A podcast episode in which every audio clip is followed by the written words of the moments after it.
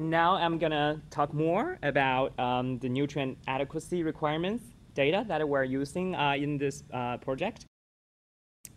So basically, uh, in this project, we are using, uh, we are applying the US and the Canada dietary reference intakes and for up to 20 different nutrients, and including energy balance and also uh, macronutrients, which we, we know are uh, protein, fat, and carbohydrates, and of course, seven uh, minerals and also uh, the vitamins.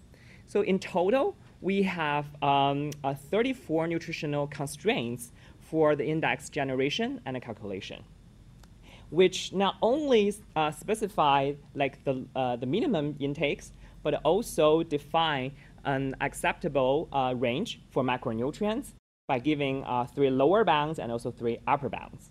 And finally, we also introduced nine upper limits uh, for uh, the micronutrients, just for toxicity considerations. And uh, as we all know that uh, the nutrient adequacy uh, uh requirements can have um, a big variation across different indiv individuals and different gender age groups. So for example, here we are having a figure showing the estimated average requirements uh, for the needs of vitamin A by different age gender groups. And uh, on the x-axis, this is the age, and also on the y-axis, this is a, a, unit for the vitamin A uh, requirements.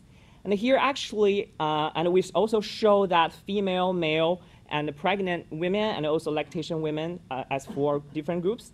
Here, actually, we can see that um, the women uh, uh, with lactation status actually have much higher needs for vitamin A compared to uh, the needs for other gender age groups.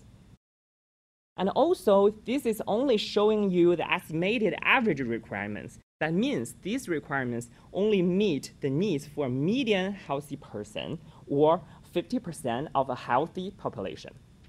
So I think one of um, our contribution in this project, we also compare these base case scenarios with like some higher standards for nutrition, which we introduced RDAs with uh, the, the recommended daily allowances to meet the needs of almost all people.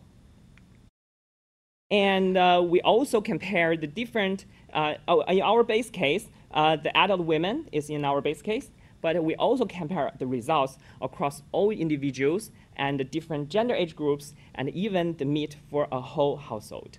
And uh, I think Kate next will tell more details about this comparison.